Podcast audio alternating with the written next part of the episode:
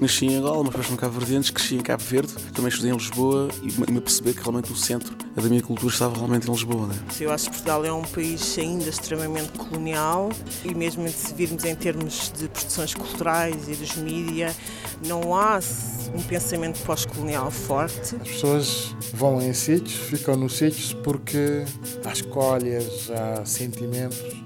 Eu escolhi ficar porque senti que eu tinha algo para fazer.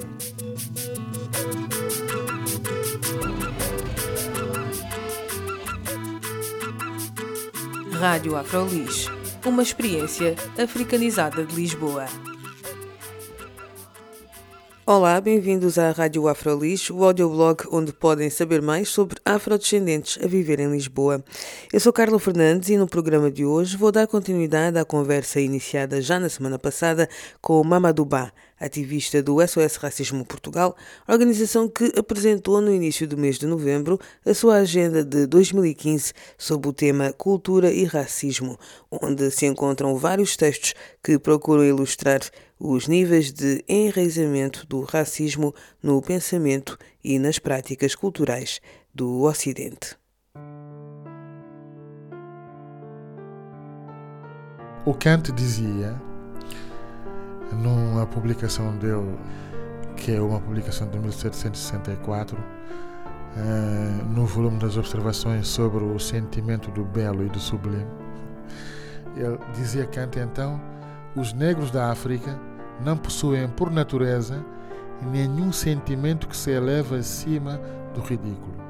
O Sr. Hume, entenda-se David Hume, desafia qualquer um a citar um único exemplo em que um negro tenha mostrado talentos e afirma, dentre os milhões de pretos que foram deportados dos seus países, não obstante muitos deles terem sido postos em liberdade, não se encontrou um único sequer que apresentasse algo grandioso na arte ou na ciência, ou em qualquer outra aptidão.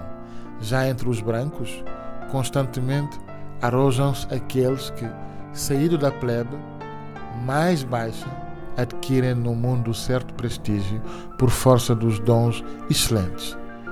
Tão essencial é a diferença entre essas duas raças humanas que parece ser tão grande em relação às capacidades mentais quanto a diferença de cor. Mamadouba com o certo do texto de Immanuel Kant que ouvimos no programa da semana passada, mas vamos continuar a conversa com Mamadouba que nos apresenta outros pensadores relevantes para a discussão sobre cultura e racismo.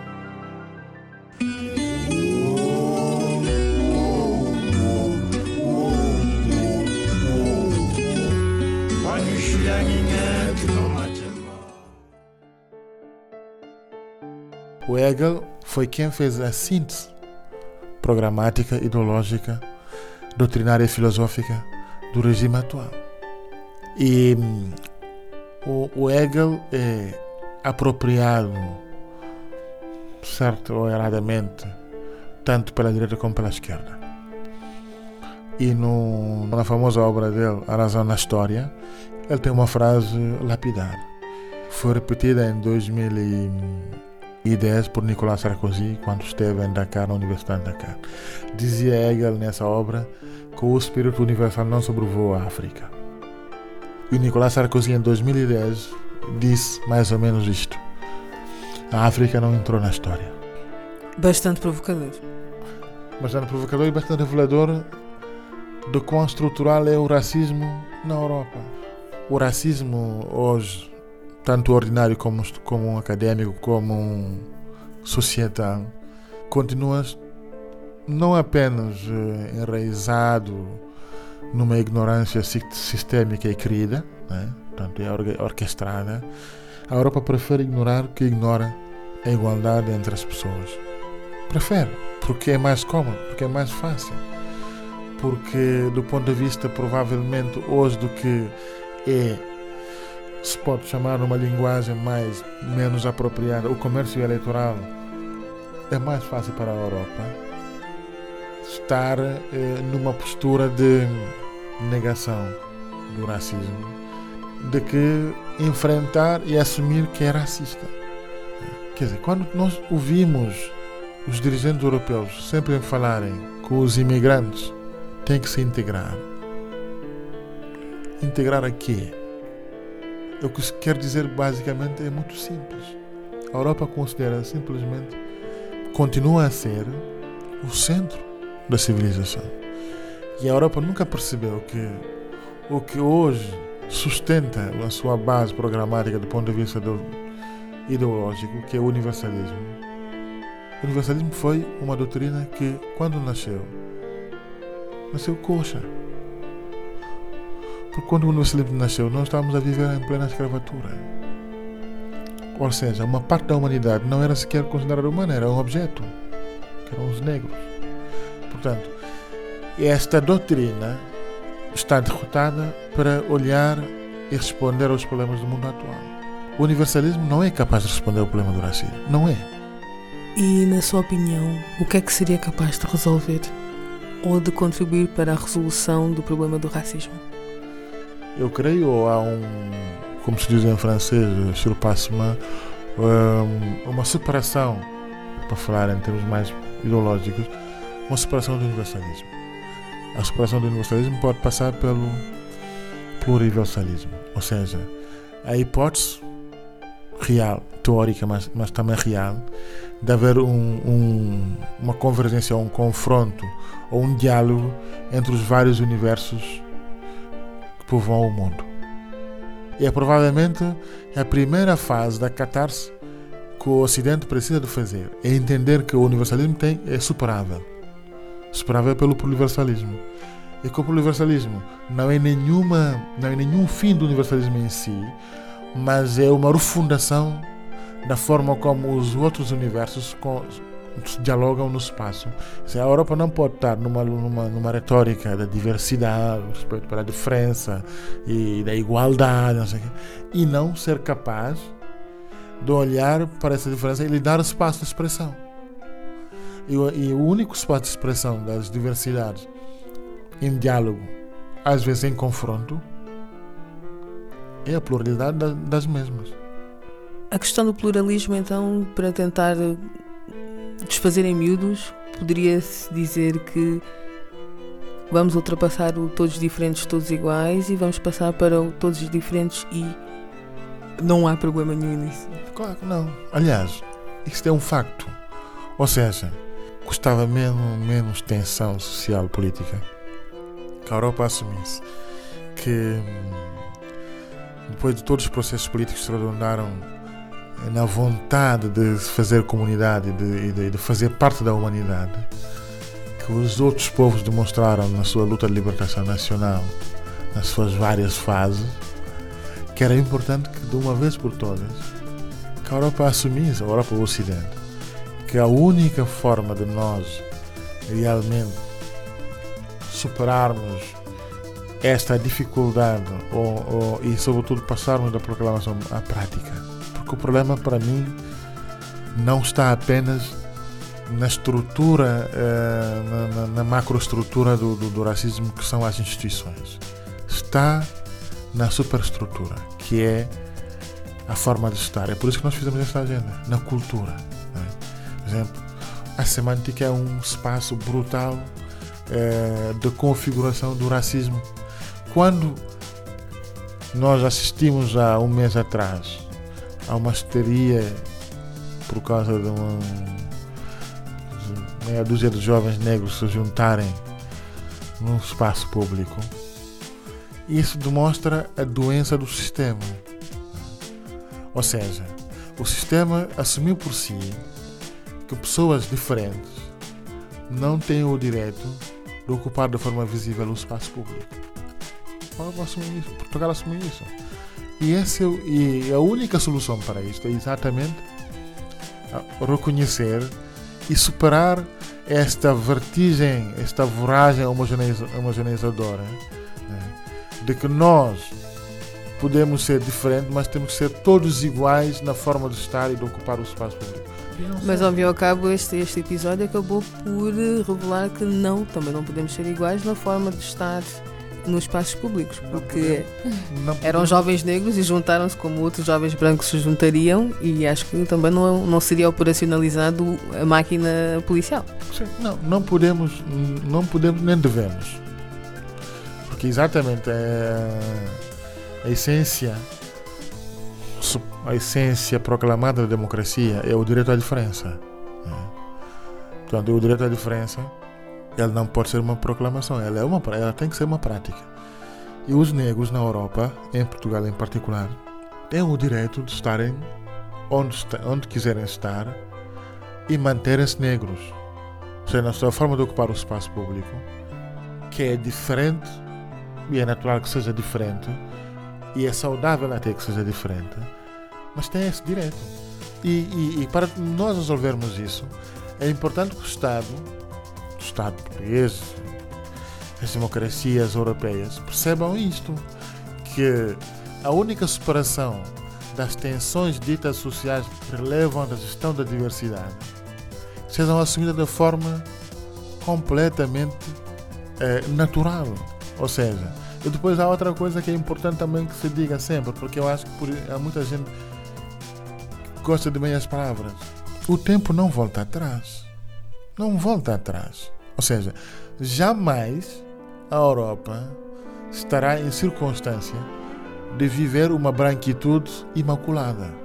Este tempo passou e é irreversível. E eu não quero dizer com isso que quem se queira sentir branco não tenha direito de sentir branco. O que eu quero dizer é muito simples: é que nesse espaço de branquitude institucional, a negritude tem o seu espaço como, é, como o Islão, como as outras culturas, os ciganos, tem o seu espaço. E esse espaço ele foi construído pelas redes naturais de, de troca, de intercâmbios. Portanto, não há nada a fazer em relação a isto. E se não se perceberem isto, basicamente o que estão a fazer é inviabilizar qualquer convivência sã e democrática, como, como apregou nos textos fundamentais, mas sobretudo é tornar inviável a vida em si. Porque as pessoas, quando estão nos sítios, têm o direito a viver decentemente e como, quiser, e como quiserem viver. Se alguém tentar impedir que vivam, esse alguém está a criar um conflito e tem que se responsabilizar por ele. Agora, voltando à vossa agenda, tem vários contributos, tem contributos de alguns dos membros do SOS Racismo uh, e tem também alguns textos que remetem a outros autores para refletir a importância desse debate cultura e racismo. Não sei se gostaria de falar um pouquinho mais sobre isso ou também ler alguma das, uh, das citações que vocês têm aqui no, no, na agenda, reflexões para esses 365 dias de 2015, para as pessoas ficarem com alguma curiosidade também, para também adquirirem a agenda que pode ser adquirida junto do SOS Racismo. Sim, eu, eu por exemplo, queria dar. Uh, ler alguns certos para mostrar o caráter estrutural do, do, do racismo. Alguns certos, eh, alguns de documentos oficiais, de tempos eh, mais contemporâneos e outros tempos mais antigos. E, por exemplo, gostaria de ler um pequeno certo do Estatuto do Indigenato, revisto em 1926, onde se, onde se falavam dos negros. E dizia então este tal uh, reciclado Estatuto do, do Indigenato, 1926, dizia assim. Isso é em relação aos, indígenas, ou seja, aos negros. Não se atribuem aos indígenas, por falta de significado prático, os direitos relacionados com as nossas instituições constitucionais. Não submetemos a sua vida individual, doméstica e política, as nossas leis políticas, os nossos códigos administrativos, civis, comerciais e penais, a nossa organização judi judiciária. E mais tarde, três anos depois, em 1929, no artigo 2 deste mesmo estatuto, diz taxativamente o seguinte: Os indivíduos de raça negra ou seus descendentes que, tendo nascido ou vivendo habitualmente nas colônias, não possuíssem ainda a ilustração e os hábitos individuais e sociais pressupostos para integrar a aplicação de direito público e privado dos cidadãos portugueses. Eu citei este, este certo do, do Código Indigenato para mostrar o caráter estrutural do racismo institucional e que tornou-se racismo cultural, porque é uma prática. As práticas são culturas, né? são construídas. E, e, e, a propósito disso, o Franz Fanon é, é, um dos maiores intelectuais negros, provavelmente é quem melhor analisou e discutiu a questão do racismo do ponto de vista estrutural e ideológico. É o primeiro a dizer claramente, a fazer uma, uma, uma ligação clara, intrínseca entre racismo e cultura. É o primeiro intelectual negro a fazer isso. Todos fizeram grandes combates, grandes reflexões. Ele, em 56, no primeiro congresso dos escritores e artistas negros em Paris, em setembro de 56, numa intervenção intitulada Racismo e Cultura, precisamente, ele dizia o seguinte, em jeito de abertura: A reflexão sobre o valor normativo de certas culturas decretada unilateralmente merece que lhe prestemos atenção. Um dos paradoxos que mais rapidamente encontramos é o efeito de ricochete de definições egocentristas, sociocentristas. Em primeiro lugar, afirma-se a existência de grupos humanos sem cultura, depois a existência de culturas hierarquizadas, por fim a noção de relatividade cultural. Da negação global passa-se ao reconhecimento singular e específico. É precisamente esta história escartejada e sangrenta que nos falta esboçar ao nível antropológico e cultural. Podemos dizer que existem certas constelações de instituições vividas por homens determinados no quadro de áreas geográficas precisas que de um, um dado momento sofreram um assalto direto e brutal de esquemas culturais diferentes. O desenvolvimento técnico, geralmente elevado, do grupo social assim aparecido, autoriza-o a instalar uma dominação organizada. A doutrina da hierarquia cultural não é, pois, mais do que uma modalidade de hierarquização sistematizada, prosseguida de maneira implacável. Estudar as relações entre o racismo e a cultura é levantar a questão da sua ação recíproca.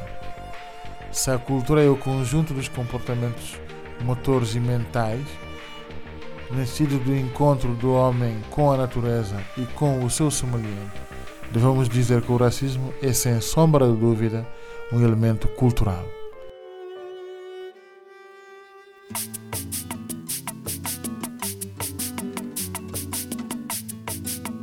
Foi uma conversa com o ativista da luta antirracista Mamadou Ba em torno do tema Cultura e Racismo, que ilustra também a agenda da organização SOS Racismo Portugal.